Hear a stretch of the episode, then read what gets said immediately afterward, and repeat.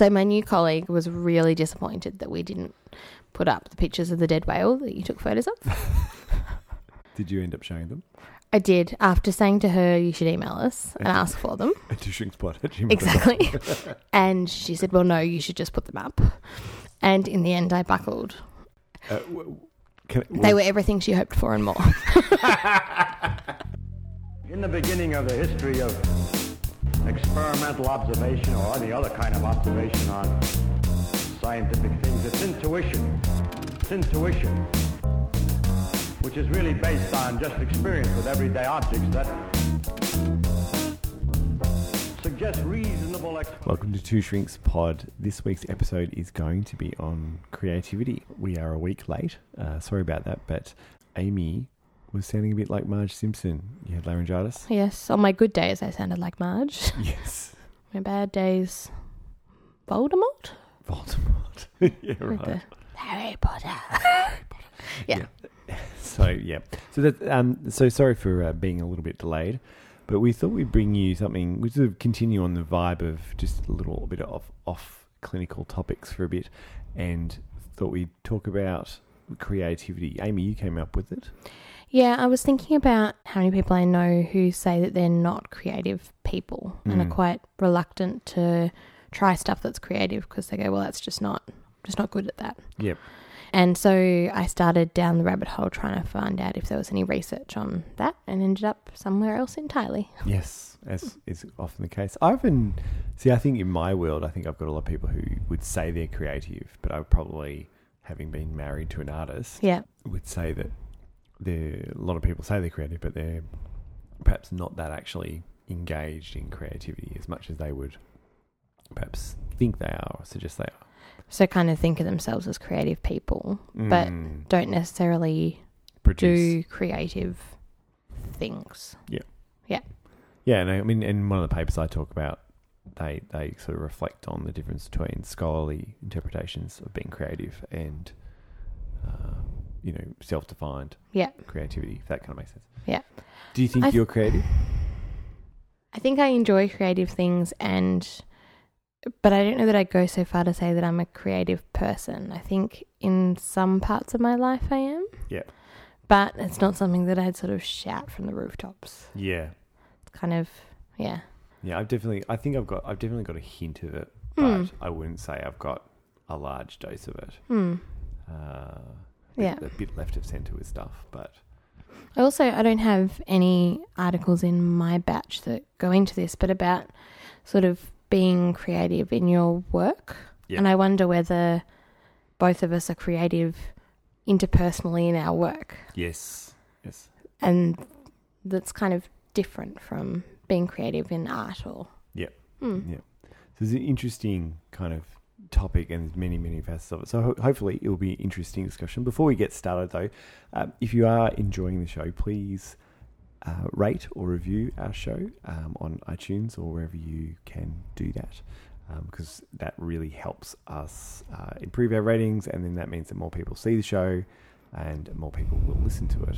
And uh, we have been seeing that the numbers are steadily increasing, which is exciting, Mhm. but we'd always like some more listeners. They're greedy like that. yes, we'd really like that. So, Amy, did you want to kick us off? Yeah, sure. So, the first article I've got is called Everyday Creativity in Daily Life An Experience Sampling Study of Little C Creativity by Silvia and colleagues in 2014 in Psychology of Aesthetics, Creativity and the Arts. So, this article, I think, like your first one, is looking at day to day creative behavior. Yeah. So, they sort of distinguish between little c creativity and big C creativity, So, Big C be- being art or like uh, musicians or something like musicians, yeah, people who are producing creative works. Versus Little C being. everyday enjoyment of things like sewing, painting, Yep. that sort of thing. Cooking. Yeah. So this is focused on the everyday stuff. So any sort of creative activity that's common among ordinary people in day to day life. So it pretty much covers anything that's kind of done with the purpose of being creative, is how they define it. And so they speak about the importance in psychological development so that it can sort of help you to explore your identity or build relationships with other people. Mm. That it can give you a sense of competence and achievement and give you time to reflect on what's going on in life. Yep. But they also highlight that previous research has used self report scales. And so there's a lack of research examining what people are actually doing in day to day life in real time. So that was the, the focus of their study. So what they did was that they recruited 79 students, most of whom were women, and then got them to complete measures of personality, uh, self report scales of everyday creativity, which was the biographical inventory of creative behaviours, where Mhm. essentially you just ticked off which creative activities you'd done in the last year. Yep. Uh, and then they used a phone based survey system for a week. So it was an automated voice based survey. So you get a call with a robot. Uh, so the participants nominated a 12 hour window that they were happy to be contacted in. Um, they could specify their own one. They sort of said that uni students tend to have unusual hours. So it wasn't okay to do, you know, 8 a.m. to 8 p.m. for a lot of people. No. but then they received eight phone calls each day in that window for a week. So quite intensive. And on each one, they were asked about what they were currently doing, so whether they were currently doing a creative activity or not, Mhm. and then to rate particular emotions that they were feeling before the call. So it asked sort of on a on a scale, how happy were you, how Yep. sad, etc. And then to say whether they're alone or with other people. Yep. Uh, so they had a 65% response rate, which they said was pretty similar to other studies with these kind of phone call in systems. And they counted out anyone who it was obvious that they just clicked next multiple times to get through the phone call. it was far too quick for them to consider answering. Mhm. They found that people were engaged in creative activity 22% of the time when they were contacted. Yep. And this ranged a bit, differing between those who were in arts majors and those who weren't. So people in arts majors, it was closer to 40%, and then just under 20% for those who weren't. They sort of attributed this to the amount of time that you would be spending both in terms of enjoyment and practicing a musical instrument or creating pieces for your degree. Exactly. They found that feeling happy and feeling active predicted current creative behavior, but the sort of negative emotions or neutral emotions had no predictive value, Mhm. which I found interesting, given that you sort of there are some stereotypical sort of pictures of melancholic artists or things like that. You kind of challenges that stereotype a little bit. because there, there is that kind of idea about uh, negative mood spurring Yeah, great pieces of work and all that. you need to get out your anger or Yeah, Yeah. But then you know it sounds like from that study, and actually similar to the findings of the study I'm going to talk about as well, like the happiness or and feeling active. active versus Yeah. say being feeling relaxed actually is associated with being creative. Yeah, I suppose that sort of motivation, getting you moving, that sort of thing. Yeah, I mean, I know. I wonder whether there's a difference between like getting something completed Yeah, versus say seeds of ideas. yeah. So maybe the ideas come when you're feeling low, and then you have enough of a Yeah, but pick up. but I don't know. But maybe Hmm. maybe you more cre- like Maybe it's just the the public figures that that are sort of more. tortured artist. Yeah, yeah, develop that persona. Anyway, uh, so the last thing that they looked at were five factor personality traits, Yep. which gone over again and again. Uh, but they found that openness to experience was related to creativity, Yep. well, creative activity. And as was conscientiousness, which they didn't expect. But they attributed that to the fact that because of the arts students in their sample, that the conscientious ones were practicing their musical instrument, doing their pieces for their course, Hmm. things like that. It was more of that achievement focus. So Yeah. it was technically a creative activity, but Yeah. Yeah. The conscientious ones are actually doing it. Yeah. That kind of theory. yeah, exactly. And they're sort of they're doing it more regularly because they're they're focused on keeping up with things. Mm. Yeah. And then also that what they rated in their self report was uh, related to what they actually did.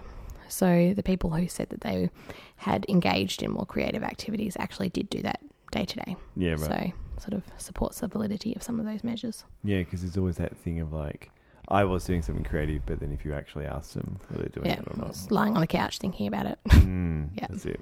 Hmm, so there you go, bit of everyday creativity. Well, the the paper I'm going to talk about is actually uses the same methodology and Okay. probably has similar findings. I so wrote- the phone, yeah, the methodology? findings. So I, I've written copious notes, so um, I'll probably as per usual. sure. It's not. I'm not OCPD at all. No, Um, pod nine, I think that was. Anyway, um, from even that you remember which pod. It's great. Love it. I, I'm resisting the urge to check which pod it is. Anyway, so the paper I've got is from the same journal, Psychology of Aesthetics, Creativity in the Arts. And this is from moment to moment to day to day experience sampling and diary investigations in adults' everyday creativity. So and this is by Karwowski and colleagues, and in 2017. So with adults rather than with uni students, Yeah. young So what, people. so what they do is they've got two studies. In one of them, they have quite they have a an older adult group, Hmm. and it, it relates to it. So uh, this study caught my eye because it's got a very very interesting method methodology. So they start off with a really interesting quote from a a candidate for a Nobel Prize in Literature called Tadeusz Razarik. Mm. I've definitely pronounced that incorrectly. And they, he was asked about creative work process and sources of his inspiration. And he said, It comes from insomnia. There is little space in my creative process for creative outbursts and sudden lurches of, emotions. It is normal, hard, everyday labour. And because I live next to a tram depot and hear them starting off every morning, I begin my writing together with them. and so they, and they talk about how that had sort of stuck in their head. Yeah. And they talk about, you know, what they tell, and this this is not this is again focused on sort of everyday creativity. So this mundane forms of creativity behavior. So not highly creative adults. hmm And so there's, clearly there's a set of literature that's focused on highly creative adults, So artists, musicians, that, that, kind of thing. Yeah. Yeah. So, but looking at predictors of just this mundane creativity, and so they wanted to look at situational psychological factors. So situational being emotions, Mhm. like what you're talking about. Psychological being personality or previous creativity or achievement or intelligence. And so some elements of this study really make it interesting. It doesn't focus on a university sample. hmm And study one is from a longitudinal sample, so they could look at childhood characteristics of predictors of adult creativity. Hmm. I'll explain a bit more about that, but just a little bit of background. So they talk about within person factors uh, can be d- dynamic and changeable factors associated with creativity. So like feeling ac- happy and active, like you're talking about, energetic, enthusiastic, and these things change from moment to moment. hmm And whereas be- between person factors, so when, when things change from person to person, so personality factors like openness to experience, uh, they talk about extroversion as Mhm. sometimes being found to be linked with being creative. And also that these can moderate the impact of affect. So people with high in openness to experience are more creative on emotionally positive days and less creative on negative days. Okay. Yep. So it's not just like if you're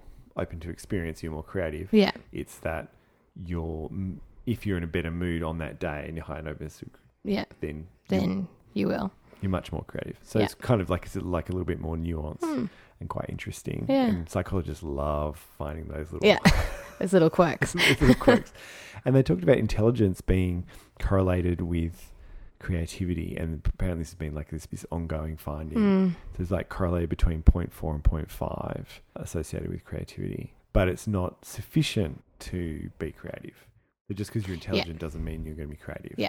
But you kind of need intelligence to be creative, That makes sense. if that makes sense. So, so where this study is really interesting is they they accessed data from the Warsaw study. So Mm. I, I don't know. I'm not sure if you'd ever heard of it. Mm. It's a 40 year study, and it was originally aimed to explain the determinants of life success and standing in social strata, looking at the impact of personality, environmental resources as assessed in childhood, and how they would influence quality of life, success, and uh, achievement. So in 1974, they found that in Warsaw was sort of an unusually homogeneous urban and, school environment. Mm. So they got f- more than 14,000 pupils of Warsaw primary schools. So, in the entire cohort of 11 year olds who had been born in 1963 Wow. assess them on intelligence, school achievement, and socio-demographics. And so this study wanted to link those childhood characteristics at age 11, and also they did an assessment at age 13 with creative functioning at age 52. hmm So, like, really Yeah. fascinating. So, study one, uh, they said 74 Polish adults aged 52, and they had a measure from the WISC, which Mhm. is the Wechsler Intelligence Scale for Children. So, it was the WISC 1. hmm Whereas, like, currently it's a WISC 3. Five. WISC 5, is it? Yeah, right. So, uh, it's gone through many iterations hmm and also the Ravens progressive matrices, which there'll be three diagrams, Yeah. and then you have to pick a fourth that fits with Yeah. that. So it's sort of non-verbal Yeah, reasoning. yeah, very very interesting Yeah. test. Ravens progressive matrices. Google and have a look. So that those are the intelligence things from children. Then they had a current measure of personality and a current measure of creativity, which is inventory of creative activities and achievements. hmm So, you know, how often have you been engaging in a range of different activities? So they use the same phone Yep. survey thing. So over six days, five calls, you would respond using a phone keypad. Same thing. You know, where are you at home or at work or other? Are you, were you doing something creative? How are you feeling? Others with Yeah. you. They'll pay twenty five bucks. So response rate was forty eight percent. Okay. So that's lower. than- Lower. Yeah. As compared with your sample, thirty three percent said they were doing something creative. I think you said twenty two. Yeah. Twenty-two. Yeah. Thirty-nine percent for the arts majors. Yeah. Nineteen percent for non-arts. Yeah. Yes. And they said that 90% of the variability attributed to the within individual, not between effects. So that's the Okay. situational, Situational. Yeah. mood stuff. Hmm. Personality, they found that openness, conscientiousness, and agreeableness were positively associated with, So agreeableness as well, Yeah. which is different from. yeah, neuroticism was, was negative, hmm and extroversion was unrelated. They found intelligence at age 11 with the Ravens progressive matrices and the WISC were both predictive of creativity. hmm So, which is really interesting because it's like, so this is a test when they were 11 and 13, Yeah. predicts with a large effect size, so 0.3 and 0.6, Mm. of one random week Yeah. when they're age 52. Of the day-to-day creative activities Yeah. that they'd be involved in. So it's really, really interesting. Yeah. Uh, creativity was high if you're at work or if you're excited. So the regression, Yeah. they put everything into regression, and what they found was that creativity, uh, creative activity in the moment, intelligence in childhood, previous creative ability, and neuroticism negatively, or predicted. All the other personality things seem to drop out Okay. in the regression. So you were four times more likely to be creative if you're at work, two times higher if you're at home, and if you're working at home, high creativity, but if you're resting at home, lower creativity. Which Hmm. kind of makes sense. Yeah. Feeling excited doubled the amount of likelihood of creativity, and openness to experience and conscientiousness. Neither of them predicted, which is a bit different to what you're talking about. Mm. But maybe that gets to the sample. So yeah, so really, really interesting sample. Like I love these old Yeah. longitudinal studies. Yeah. And it's sort of something um, so rare. so rare. Yeah. So in psychologists, we get really excited about that stuff. Study two, they wanted to address some limitations, mainly the, the missing data. Like the, the 52 year olds, they said probably weren't that good at using cell phones, and that's why they had some miss, uh, quite a lot of missing data.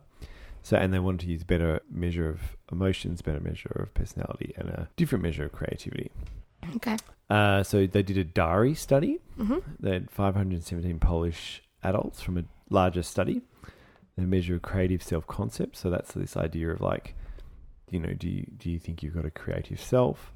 They had intelligence measures, creative activity in the last year, creative achievement lifetime, personality. Then they had an online diary once a day asking about creative activity and the time spent, and then also a list of creative activities that you could have been doing hmm emotions as well.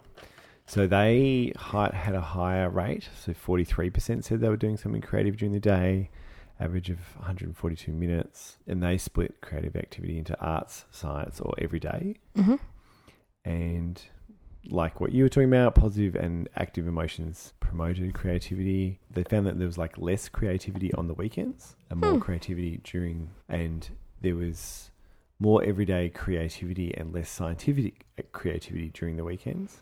That makes sense. That makes sense. They found that mind wandering attention like states had a small but significant positive relationship to creativity. Okay.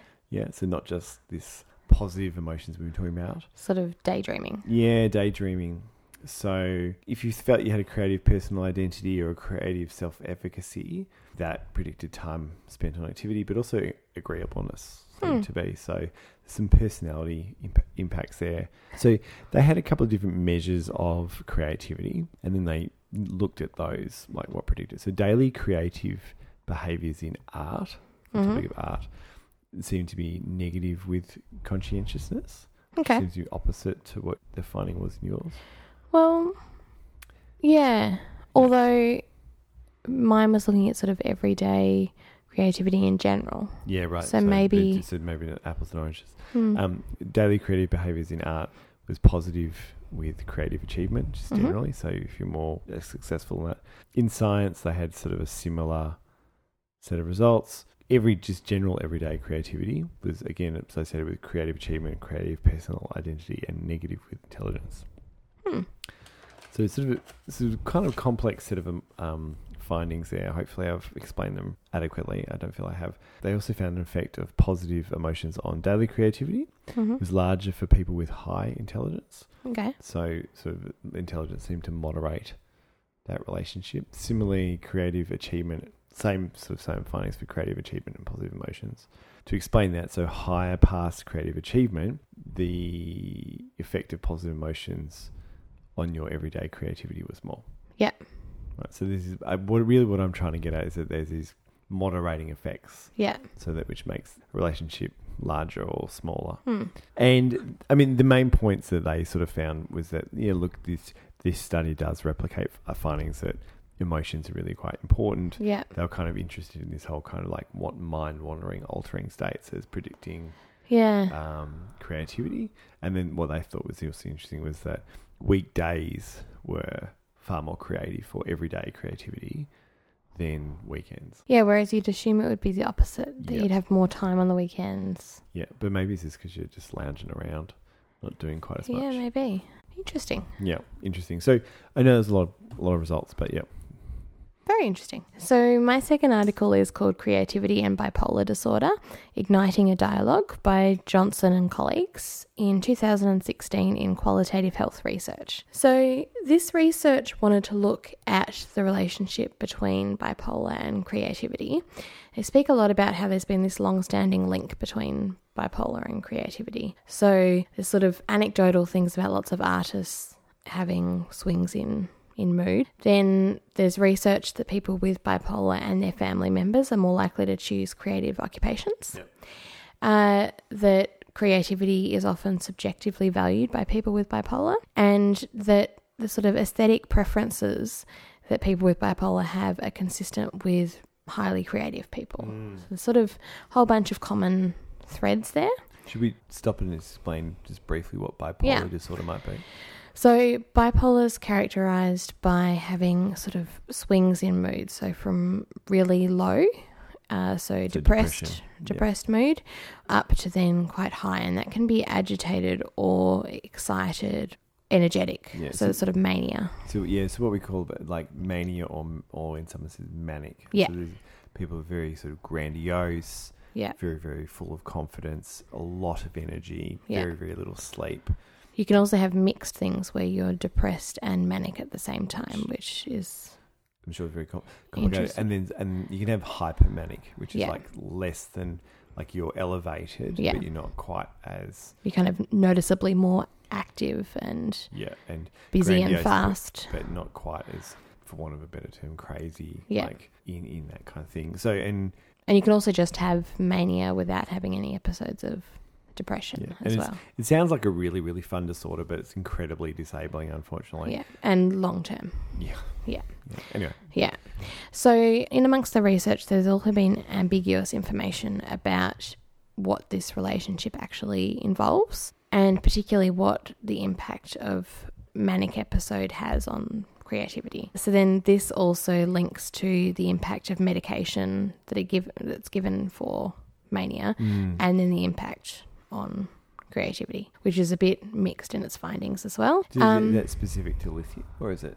Was it? they spoke about lithium, but also other like antipsychotic medications Yeah, and right. things as well. So the lithium, I think, was discovered by an Australian. It was a Melbourne guy. Yeah, um, psychiatrist. Yeah. Basically, they wanted to just explore this relationship and speak to people who were creative and had bipolar about what their experiences were of this Mm. link. So they spoke to people who had a self reported diagnosis of bipolar and identified as a creative person. So they had a sort of creative open day, and people who attended and participated in these focus groups, most of them, their main occupation was something that you would consider as a creative occupation. So, you know, musician, writer, artist, that sort of thing. So they participated in focus groups, and each one lasted for about 90 minutes. Uh, they got them to complete a few measures as well as being part of the, the focus group. Uh, so looking at their symptoms and their quality of life and then their creative achievement to check that the sort of self reported creativity matched Yeah. what was going on for them. Because one of the problems with having someone with bipolar is they would say that potentially they're very creative Yeah. and they would write a lot of, say, poetry or something. But might not necessarily. Absolutely terrible. Yeah. Or all that kind of stuff. Yeah, and then the symptom questionnaires were to check that they met criteria or had symptoms in that Yeah, were yeah, yeah. consistent with their self-reported diagnosis. When they looked at the transcripts and sort of analyzed the themes that came out in the focus groups, they came up with five core themes. The first one they called pros and cons of manic energy. Yeah.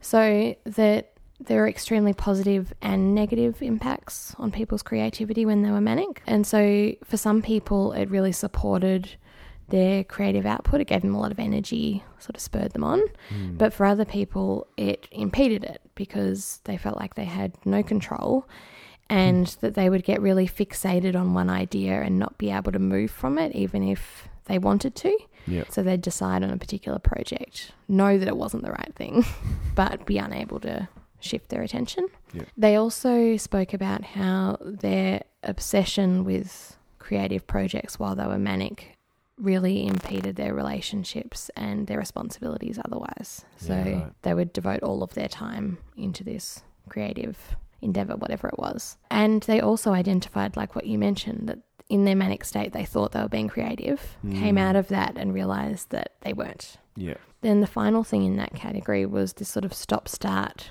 creative inspiration that came with mania, that it wasn't a consistent, sustainable feeling. Mm. It was that you could wake up one morning and be ready to go and then just lose it entirely. Hmm. Yeah. The second theme was benefits of altered thinking. So, a lot of participants described these unusual states of thinking that really helped them in their creative work. Yeah. Uh, so, feeling like they had special or magical kind of sources of creativity that they thought in multiple dimensions rather than in a linear Mm. way. Um, so they had sort of a broader conceptualization of what was going on. Uh, they felt like they could connect different ideas better than when they weren't manic. Yeah. yeah. And they felt like they were sort of channeling this creative energy. So kind of it has that feel of sort of a driving force. Yeah. yeah. Yeah. It sort of Um, reminds me of like descriptions of people when who take uh, drugs like Yeah. perhaps not so much weed, but like things like ecstasy, Ecstasy, or acid, yeah. acid, which um, kind of there's like quite altered patterns of thinking at that time. Mm. Things So- that are different from what you could yeah, normally yeah. Imagine. people people who smoke weed. I mean, one of the descriptions in one of my textbooks was that people smoke weed when they're high. Uh, feel like they're having profound insights. Yeah. um, was like like that was like almost verbatim in Yeah. the book, which is pretty funny. But I think actually some of the other other things like you do actually think in kind of Mm. very very different ways, Yeah. That kind of altered perception. which may or may not be classed as creative depending on what you're doing. Depending on your yeah classification. Um, so another theme was on medication. So finding a balance that supported their creativity. So they had sort of mixed responses about whether it was helpful or not to their creativity taking medication, and most responses were pretty negative. But what they agreed on was that you had to find the right dosage that kind of kept your mania under control but didn't dampen your creativity too much. Mm, mm. Uh, the other theme was creativity as central to identity. So there was a quite a detailed discussion about how creativity was really important to each person's sense of identity Mhm. and their identity beyond their illness. So not just someone with bipolar. I'm, you know, this creative person as Mm. well. And that for some people it sort of added a purpose to their diagnosis. So one person said that it was a gift having bipolar because it Mm. meant that they could be this creative person. Mm. And then they also spoke about sort of emotional outlets and methods of communicating, that it gave them a way of communicating what they're experiencing that they wouldn't have had otherwise, and a way of it, their illness being socially acceptable. So, being, you know, being a creative person with bipolar, it was seen as more accepted by other people than they're not. Yeah, I was thinking as you're saying that it has this interesting push pull around it, which is that they have this illness, it gives them this creativity, or this is what they're sort of they're, they're attributing. So Yeah. you know, it kind of allows them to think differently and have this energy and stuff, and that's great. But then at the same time, you know, it's kind of sewed with the fact that they have, you know, Yeah. you, you could never kind of get away from it because you'd be like, well, I'm creative because of the bipolar, like, Yeah. uh, you know, and and and it can be such a uh, disabling condition. Yeah. And there's- yeah, there's it's not a sustainable Yeah. feeling. Yeah, Yeah. Yeah. Um, and the last bit was about using creativity in reducing stigma and improving treatment. yeah, right. So people had quite negative experiences with doctors and found that a lot of health professionals, particularly doctors, were quite dismissive of their creative ideas and uh, sort of, you know, encouraged them to find work that was more stable or less, you know, less unpredictable, that Yeah. sort of thing. And they felt quite that the doctors really underestimated how important creativity was to their recovery as well as to their identity yeah, right. and that perhaps there were therapeutic possibilities of integrating creative approaches Mm. into the treatments that are available. Yeah, which is- So it's interesting. Which is interesting because, like, sort of the I don't know a lot about bipolar, but the stuff that I know is like get your bipolar patient into a routine. Yeah. Get them doing something where they keep regular hours because sleep's really important to Yeah. regulate. Because if you don't sleep a lot, then you can influence a manic episode Yeah. and all this kind of stuff. So the treatment approach is stability, Stability, boring, stable diet. boring is a new black. Yeah. you know, that kind of thing. Yeah. Yeah. So that sort of creative. That tension. Yeah. And I'm not, yeah, so I'm not surprised with that they would say that at No. all. No. Yeah. And it'd be interesting how it would go trying to integrate those two perspectives, like whether you could, you know, have creative aspects within a routine or within, Yeah. or whether it, it would be hard to contain. I don't know. Yeah, because I, th- you know, the feeling as a clinician, I think, is that when someone presents with bipolar or hypomania or something, Mm. is that it could run away. Yeah. like it, things could things could. It's got a pace to it. That, that can, Yeah. can spiral, and, and I think it would be naturally quite difficult as a treating clinician Mm. to. because it's got a lot of risk associated with it as Yeah. well. Like it, it's not um, the sort of yeah. Manic behavior isn't always sort of just being grandiose. It can be quite dangerous it to can- other people and to themselves. Well, I mean, the, the classic examples are people who spend all their money Yeah. starting up businesses, or Yeah. spend all the family's money, yeah, or they sleep with lots and lots of people in a very short period of time. Or Yeah. can you think of any other examples? uh, there's also a fairly high rate of suicide and self harm and stuff like that that comes with with mania as well. Tattoos. Yeah, it's kind of like impulsive, like those those barriers that would get in the way of you doing something risky. Yeah. Otherwise, Yeah. And, aren't a, there? and a treatment approach for bipolar is like if it's a good idea to paint the house blue, it'll still be a good idea to paint the house blue next week. Yeah. Um, yeah, give it some time. yeah, give it some time. So, anyway, so we're getting a bit off creativity, but But yeah, I found that quite interesting, and I guess it, it fit with my conceptualization of bipolar and with mm, it, it made a lot of a lot of sense. And I guess the thing that came out for me as well was thinking about you know the importance of acknowledging where your clients are coming from. mm, That you could quite easily alienate someone if you kind of went well if you'd been dismissive. if you'd been dismissive or like that kind of balance between your priority or what you know is best practice versus something that's quite central to someone's identity and how to kind of juggle those two things. Yeah. Well, I mean, it's not such a bad segue into the article that I'm going to talk about. It's called The Influence of Handedness and Bilateral Eye Movements on Creativity. Hmm. It's a by Elizabeth Shobe and colleagues in Brain and Cognition in 2009. Hang on, are you going neuro? Yeah, I'm going neuro. Woohoo! So uh, the reason that this caught my eye is because I'm left-handed, and so not dissimilar to what you talk about, which is the with the with bipolar, and that there's this conception that with bipolar people are creative. Yeah. The classic thing you hear as a left-hander is, "Oh, you must be creative," Mm. or left-handers are creative. And, you know, people will cite lots and lots of artists uh, who have been left-handed. I did some community radio, and I did a special on left-handed musicians Yeah. because there are quite an amazing list of. I think uh, a couple of the Beatles were Yeah. Kurt Cobain, David Bowie, um, Iggy Pop, Yeah. all sorts of stuff like. It's really quite interesting. So, were you looking for research to prove that you are creative because you're left handed or to say, no, it's ridiculous, it doesn't exist? And I was just I was I was curious to see.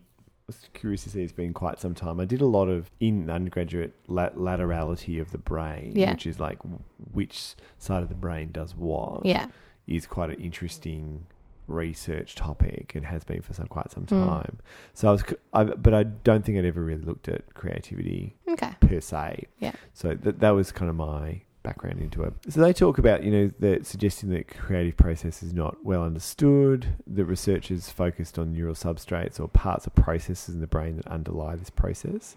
And there's good evidence that creative process is facilitated by interaction between both the left and the right hemispheres.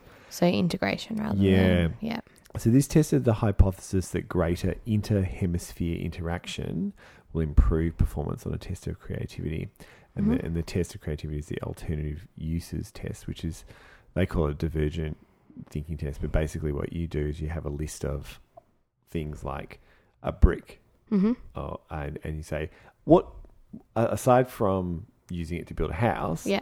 how else could you use a brick, right? Sorry, I immediately thought of an inappropriate answer. Continue. Tell me. Hit someone over the head with it. But that would be that would be creative, right? So um, it would be an alternative use. Yeah, it'd be definitely an alternative use. Doorstop. That's it. So they, no, Two Shrinks Pod does not advocate hitting anyone over the head. unless it's for creativity. Um, so they talked about. So in this study, they had two conditions, which is trait inter hemisphere interaction. So that Mhm. would be handedness, yeah. um, different like with your left-handed, right-handed, or mixed-handed.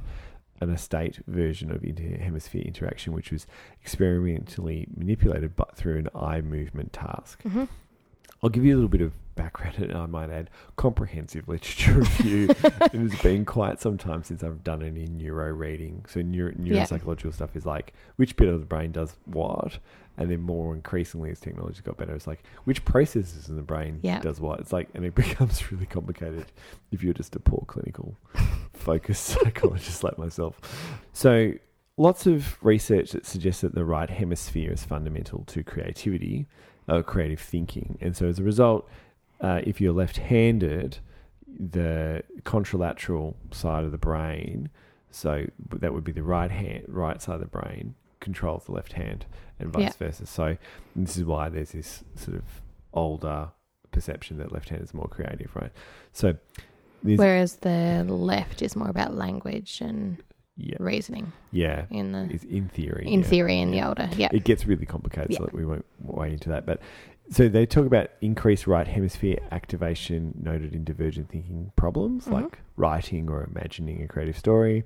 Persons with schizophrenia and a dysfunctional left hemisphere are known to have hyper or distorted qualities of divergent thinking. Mhm. So, more magical ideation, loose association, ability to connect novel information, Yeah. and there's also an association between schizotypy and artistic abilities on creative yeah. or creative scores. So schizotype is kind of like this personality level dimension of that's very similar to schizophrenia. sort of bizarre thinking. But yeah, sort sort of- bizarre yeah. thinking and, and that kind of stuff. So so they suggest that there's this why would the right hemisphere have a role in creativity? It's got this propensity towards a broad spread of activation to alternative meanings.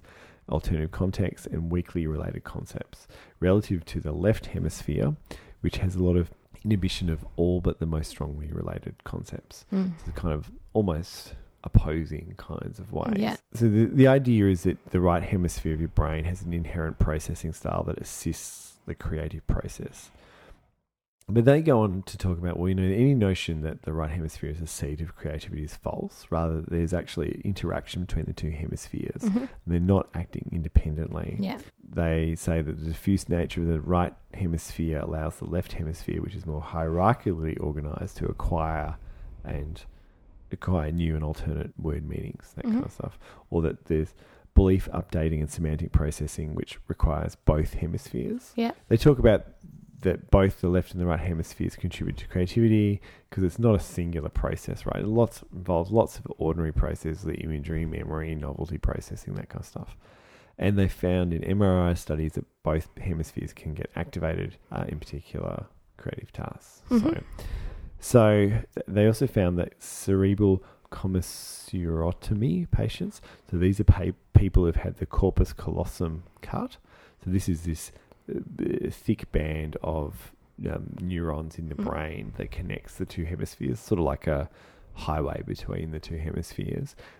When they've been cut, these people have deficits in creativity. Yeah. They also have a lot of other deficits as well. So Yeah. don't just go and cut that. But um, they.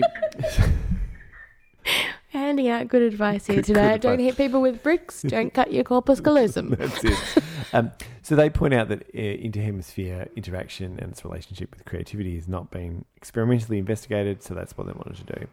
So mixed handers, so people Mhm. who use that are not Ambidextrous. so yeah, that not strong with one or, or the other will have greater interhemisphere interaction than Mhm. strong handers. And in this, they sort of really they talk about sort of like if someone's left-handed, like I'm left-handed, but I probably would be classed as mixed-handed in this study. I think Okay. because I can use my, both hands to do lots of stuff. Yeah. Like I, I throw with a I throw with my right hand, Hmm. but I like write with my left Okay. and stuff like that. So, and that's quite common. Yeah. So this name, this, the idea of a left-hander is actually a bit of a misnomer. Yeah. We're more sort of mixed-handers, but Mm. you do get some people who are like super strong left-handed. Mm. Anyway, so the, and they talk about this. of there's some di- research on the direction of handedness and creativity, and some uh, some findings with artists having a high incidence of left-handedness. They also wanted to, in this study, ha- manipulate interhemisphere interaction. So this is this bilateral eye movement task. So Mhm. when you move both eyes, you activate both hemispheres, right? So they want to see how this would affect stuff. Okay, so the study 62 undergraduates, they used the alternate uses test, which is 20 items. Think of uses for these items paperclip, shoe, brick, murder weapon. Sorry. And then they rated those on various dimensions, rated handedness on the Edinburgh Handedness Inventory, Mm-hmm. bilateral eye movement task very, very quickly. There's a moving circle on a screen. You'd follow that coloured circle on the white background with your head still, Mhm. like holding it on a, on a stand. Uh, participants in a control condition where they, they just would look at a circle and that wouldn't move. Right? Yep. So two different conditions. They randomly assign those people to it. So they do five items of the alternate uses task. They do the eye movement task and then they do 15 items of Okay. the alternate uses task and then look at the differences. Um, so they hypothesized that high inter-hemisphere interaction seen in mixed handers would result in high creativity than strong handers, and that's Mhm. exactly what they found. And they thought that the bilateral eye movement task, which would increase interaction between the hemispheres, would increase creativity, but that this would be limited to strong handers because if you're mixed handed, You're already doing that. yeah, you, you've already got that going on, so you wouldn't benefit from further activation. And that's what they also found as well. Hmm. So they found that the differences between mixed and strong handers in the control group disappeared when looking at the bilateral eye movement group. Okay. Okay. No differences between mixed handers and in the control group and the eye movement groups. And that strong handers originality scores were higher in the eye movement condition than in the control condition Mm-hmm. and that this bilateral effect was limited to strong handers. They also looked at the effect of eye movement task on creativity, and they seemed to think that the activation lasted for about effect seemed to last for about seven to nine minutes Hmm. for originality, but for about one to three minutes for, for categorical distinctiveness. So, why that was interesting is that they seem to think that those originality and categorical distinctiveness are distinct processes rather than part of like one creative node. So, just for example, the creativity construct of categorical distinctiveness may also take advantage of the specializations of the left and right hemispheres. Left hemisphere is particularly well suited to categorical processing, whereas the right hemisphere is particularly well suited to identifying multiple categorical memberships without the ability to distinguish the most relevant mm-hmm. category. So, recruitment of the left hemisphere abilities for identification for specific, specific categories and the right hemisphere's abilities for multiple categories may give rise to sort of this combined advantage for categorical distinctiveness in this task. That kind of Okay. I know that's kind Yeah. of really complicated. No, that makes sense. it's sort of like using the two different ways of processing, and then that gives you an advantage. So, Hmm. so I liked it because it had this sort of notion of it takes this notion of handedness and kind of adds more depth Yeah. to it than this sort of simple like, oh, you know, if you're left-handed, you're more creative, and if you're right-handed, you're not that creative. Yeah. kind of thing. It's like, well, actually, it's really, really complicated. Yeah. As a left-hander, it's quite nice to read about lateralization Hmm. again. Very So interesting. that was me. All right. One last one. Yep. It's a quick one. Uh, so the last one is uh, the relationship between creativity, social play, and children's language abilities by Holmes and colleagues in 2015 in early childhood development and care. I went hunting for this one because I'd seen a few articles that were kind of looking at whether children can be considered to be creative or not. Um, with some people saying, well, no, because they don't have enough abstract reasoning to be able to do so. And that seems so counter to what I think about children. That, Mm. Yeah, but I ended up with one about play because I love play. Um, so basically, they speak about how there are established links between language development and play. So essentially, we learn how to speak and interact with other people through play with others Mm. and that in our everyday conversations and language structure, there's a lot of creativity that we're constantly piecing together words in, in new ways to come up with new concepts. And that there's a tendency for children to play with language, like they mix around words to create jokes or to kind of use what often is quite limited language to be able to get across what they're trying to say. Mm, mm. Yeah, and that our cognitive development comes through creative pretend play. So, you know, by pretending to be a different character or to act out what's going on at home or whatever it might be, mm. that sort of helps support our development. Yeah, and like it's interesting because children will play with objects and do stuff, and then after a while they'll pretend that this object is something else. Yeah. and then there's this other level of play where they will pretend that they have an object Yeah, when there's nothing when there. it's actually not there. Yeah. and, and like it's when you actually kind of break that down, there's like that's quite an interesting It's a complex kind of process. thing to do. Yeah. And they're quite clear that it's pretend. Yeah.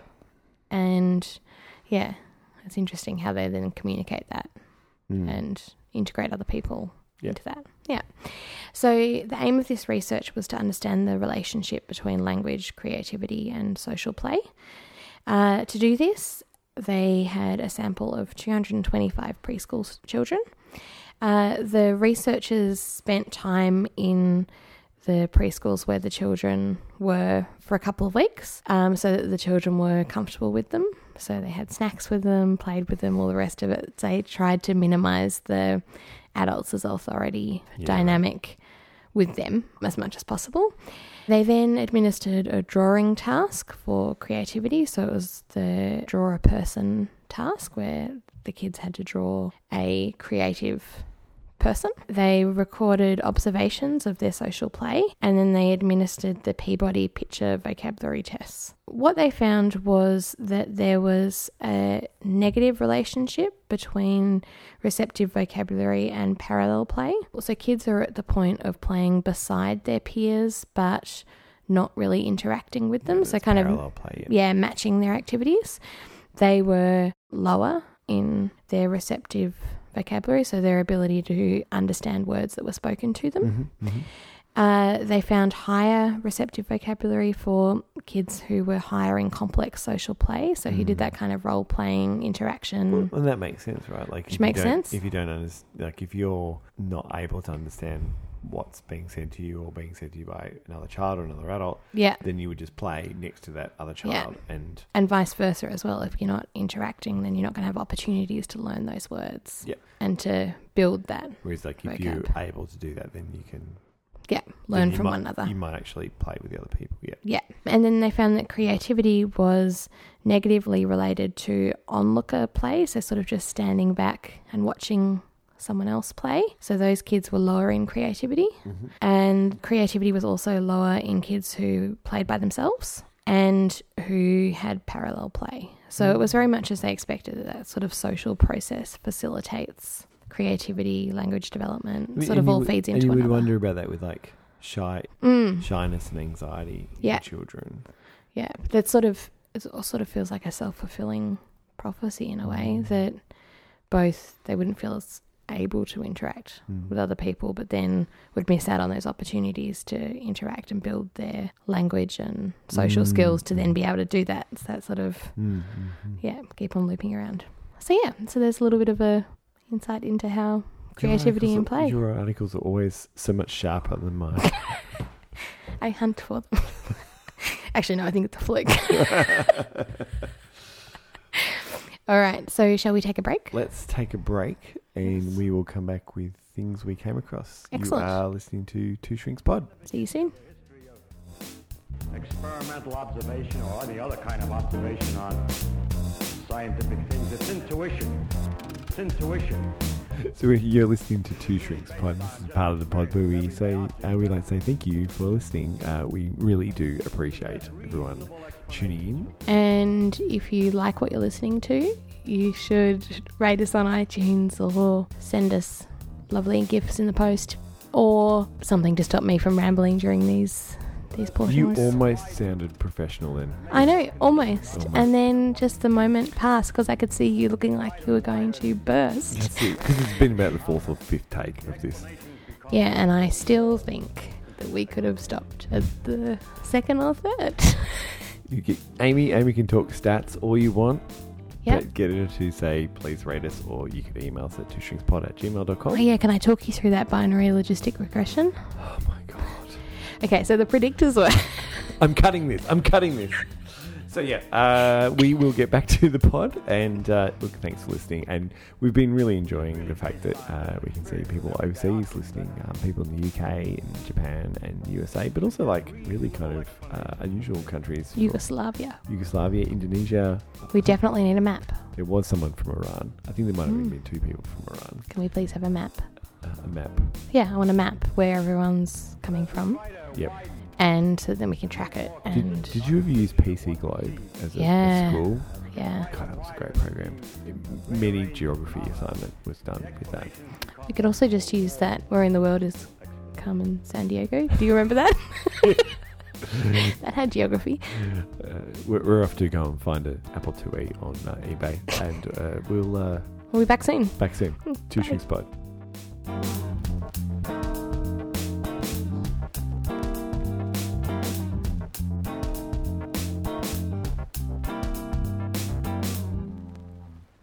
And we're back.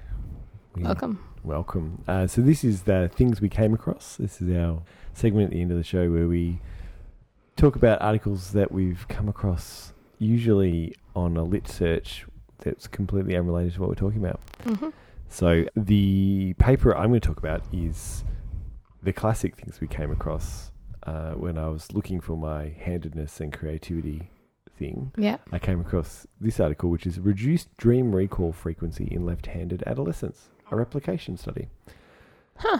Yeah, by Michael Sh- uh, Schredl and colleagues in, and it was published in uh, 2014 in Laterality. So they talk about in this study that we spend about a third of our lives asleep, and it suggested that during the onset of sleep, the two hemispheres in the brain do not shut down at Mhm. the same rate. And so they found that finger tapping and reaction time tasks show decrement in performance during the sleep onset period that occurs earlier for the right than the left hand, implying that the left hemisphere falls asleep earlier than the right.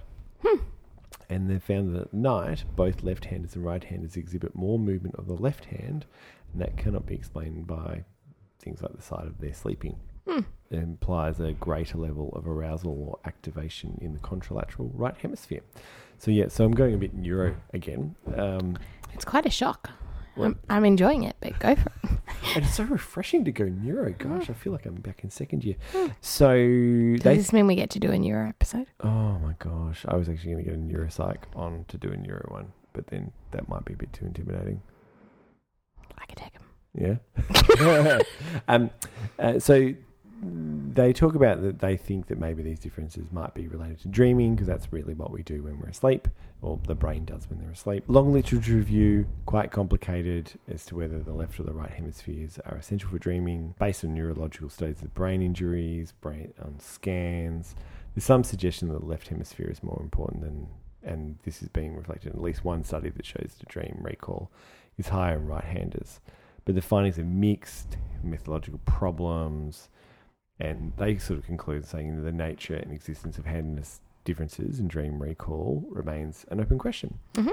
And then they like right at the end of the literature review say, oh, you know, um, and we found in, in a previous study by themselves that they'd found that right-handed and inconsistently handed persons reported a higher home dream recall frequency than left-handers. Okay. And then so they go, so they, we're going to do replication. hmm Um, I think the main justification for the replication is doing a large sample. Yeah. So they got three and a half thousand Wow. participants, so really large sample, three uh, three thousand five hundred and thirty-five. Sixty percent female, uh, mean age of twelve, range six to eighteen years, and so Okay. they, they split the sample six to 11, 12 to eighteen. Yeah. So just sort of down the middle. Gave them a dream questionnaire. How often do you wake up and recall a dream?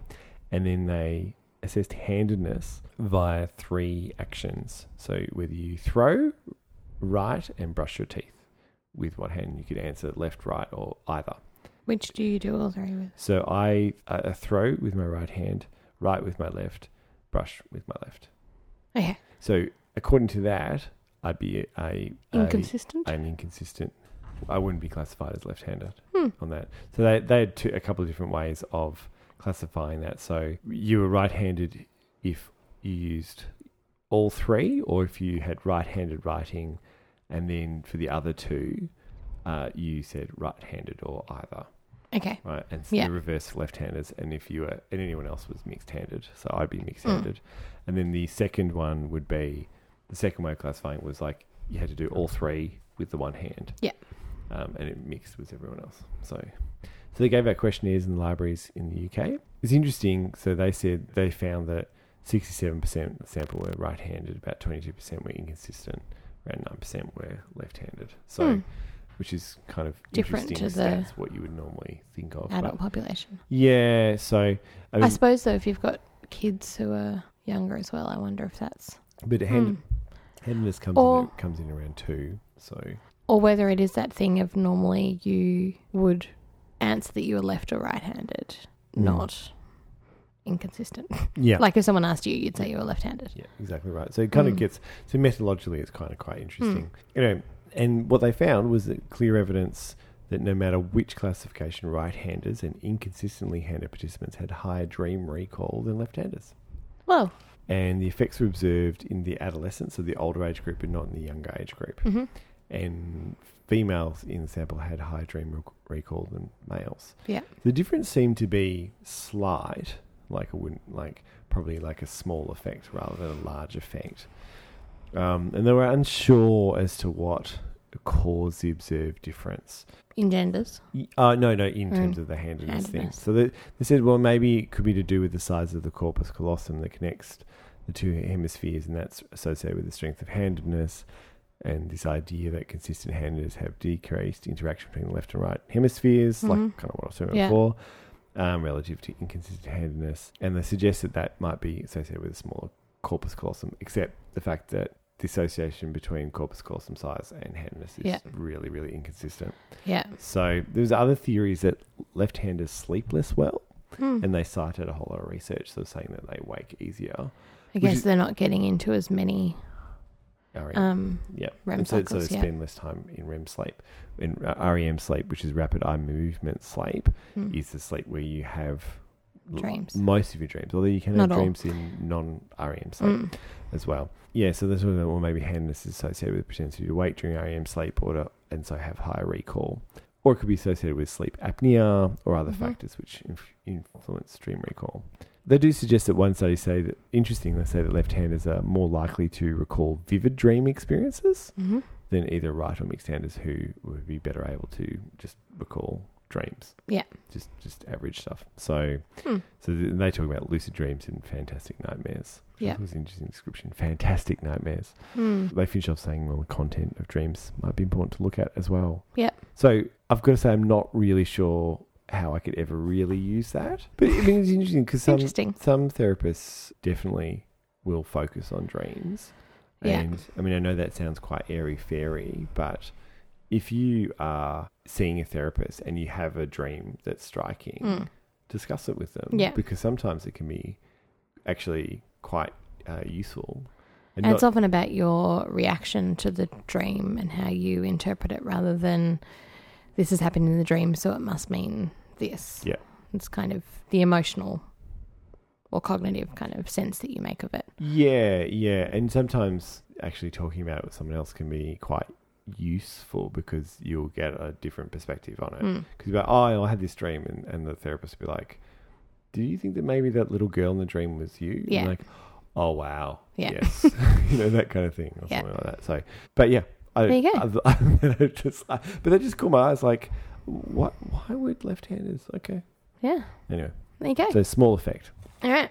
Uh, what have you got for us? So I start with a question. Yes. What is your favorite food? Uh, I'm getting a strong cheese vibe. That's fair. When was the last time you craved something to eat? Probably today after I went for a run Yeah. and I knew that there was corn chips in the house. and I, I had them. So this afternoon I was craving chocolate. And so I went searching for something about craving food Yeah. uh, and found an article called The Phenomenology, Phenomenology of Food Cravings The Role of Mental Imagery by Tiggemann and Kemps in 2005 in Appetite. And so they wanted to understand the role of mental imagery in the experience of food cravings. Mm. So it's it's quite detailed what they did. But so they had 130 undergrad students and they asked them to recall with a lot of detail as if it was happening now a recent food craving and to rate the intensity of that craving. So they had to write a short paragraph about the experience in as much detail as they could and then rate how much that craving had been triggered by various factors. So, like hunger, stress, smelling the food, thinking about the food, sort of thing. Uh, they then asked them to think about their favourite food and imagine eating it in a lot of detail again, as much as they could possibly come up with, um, and again, as if it was happening right now, and to rate the vividness of the image and their current urge to eat that food. And then they were asked to describe their experience of it on Likert scales. So they were asked to rate sensory descriptors. So things like I saw the food, I heard myself eating the food, things like that. And then break down into percentage how much each sensory modality contributed. So, mhm, yeah, mhm. sight, smell, etc. Uh, they also had to complete a food cravings questionnaire, um, a questionnaire that assessed their ability to create mental imagery. So it was imagery in terms of multiple sensory facets, not just visual image. And then the revised restraint scale, which was about how much dietary restraint they apply to themselves. So, results only two out of the 130 participants couldn't recall craving food. Uh, the most common theme was this overwhelming nature of the craving that they couldn't focus on anything else. It just sort of consumed them. Most commonly, people crave chocolate, Yeah, right. about a quarter, uh, followed by. That surely is a gender effect there. yeah, there was far more women than, than men. It was a bit over a third for women. Yeah. Yep. Uh, takeaway. Yeah. And then a, some sort of meal. Yeah. Yeah. I totally get like a like if it's a long drive, like I totally get like a a um, Macca's craving. Ah, yeah. There's rules about like you can't go to McDonald's if you're driving. You can't detour. Yeah, you To have the- to drive. yeah, but you have to be driving past. Yeah, that kind of thing. But, yeah. I was interested that other snacks were less common, like around the sort of 12 to 15%. So, like things like corn chips or Mm, savory kind of snacks, other sweet things, mm. pretty But I low. certainly will get like particular ones. Yeah. And like I remember watching the movie The Martian, Mm. and Potatoes? he grows potatoes on Mars, Yeah. and then and I was just like, I need to, I need Yeah. to like roast some potatoes. Yeah. like, And I don't know about you, but I'll get fixated on something. And until I have that thing, Yeah. the crave can last for days. days. Yeah. Yep. And then I have it and I'm fine. Like it's not. I wonder what like I always wonder about chicken and egg. Like like so Mm. like if you've got stuff at ho- like there's I I'd say there's two types. There's like the if I've got stuff at home, Yeah. And then I can sometimes start craving it. Versus the I can't have that. Yeah, versus like whereas if I'm out somewhere or doing something, I'm like, oh, Yeah. Yeah. a bento box. Yeah. I'll often I'll often want something that isn't easy to get. yeah, that would involve a drive or ordering something or Mm, mhm. buying in a lot of ingredients and then cooking it. Something that's yeah. Anyway, What would what would be something a lot of ingredients that you would cooked like that? um, it'd be something sweet. Yeah, right. Yeah. yeah. Usually, if I'm craving something, it's it tends to be sweet. For me, it's like let's get out the candy thermometer and make sure that all the ingredients are perfect. And Yeah, like right. that sort of That sounds satisfying. Anyway, Oh, it really is. Anyway, um, so in terms of triggers of having a craving, Yeah. the four most um, commonly endorsed triggers were imagining the food, Mhm. suddenly having it sort of pop into your head, picturing yourself eating the food, Mhm. and then feeling hungry. yeah, Women were more likely to be triggered by negative emotional states than men. Yeah. And that the intensity of craving was high regardless of the food that you were craving or your gender. yeah. It was right. just So, so on- universally through the roof. Yeah. So, so, so on that triggered thing, so one of the most sort of extreme things I ever did was like I backpacked around the states Mm. as a you know twenty year old or something. I went up to Alaska Yeah. and the classic kind of my girlfriend's family's friend had a friend who knew someone who lived in Alaska Yeah. and emailed them and called them and said, oh, "Can I come and stay?" And like yeah. Just ended up. the town wasn't in the Lonely Planet. Neither Yeah. was the town that I flew to before I flew to that town. That kind of scenario, and so we're in the middle of sort of Western Alaska, and I was chatting to these uh, these two women who I was staying with, and I was just saying, oh, you know, my father grew up in. You know, northern Queensland, and he would always like make us pineapple rings with Mm. brown sugar that you'd stick under the griller yeah. And then you had to serve that with. It was almost like literally like picked up the bags that we're going to go get some pineapple. like they're like that sounds That's awesome. awesome. Let's do it now. let's do that. I love it. uh, oh, and the last bit was about favorite foods. So most people's favorite food tended to be a meal, yeah, um, followed by takeaway and then chocolate.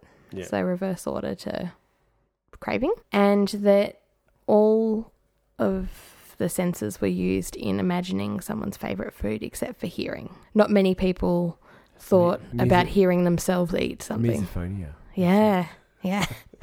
but they had everything else going. And then multivariate analysis, just for you. The craving intensity was related to current hunger, trait food craving, so your general tendency to crave food, tasting the food, imagining yourself eating the food, like seeing it, Yeah. and the vividness of the imagery. So, Although I'm going to say, like, can you really separate out those things from the craving? Like, well, they did that with the intensity of how much those things played a part in Yeah, someone's images. So whether how many, you know, percent wise and intensity that they rated each thing. yeah, now I'm thinking about food. Yeah, I thought that might happen. Yeah. E- email us at twoshrinkspod at gmail.com if you've just actually had like a food craving. Yeah. And we will we will read that out on air. yeah, absolutely. It's very important research. That's it. um, All right. well, thank you so much for listening. It's been good. Uh, we will definitely try and get the next pod to you a little sooner than two weeks. Yeah. Although Amy's finishing off your masters. Ah, it'll be fine. It'll be fine. It'll be fine. It's procrastination. No, it's active procrastination. Active procrastination. see the last pod if you're uh, not sure what we're talking about. Yeah. And we will see you soon. See you soon. Bye. Thanks for listening.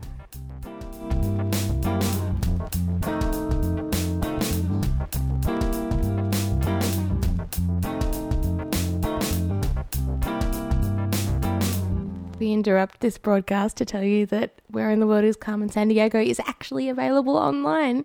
Hunter and I have left to go and play, and we'll see you next time. I'm typing in my d- special detective code. this is so exciting. Welcome to Acme. Here are the details of your new case. Employee problem. Good luck. If the pod's delayed three weeks, you'll know why. Yep, we're finding Carmen Sandiego.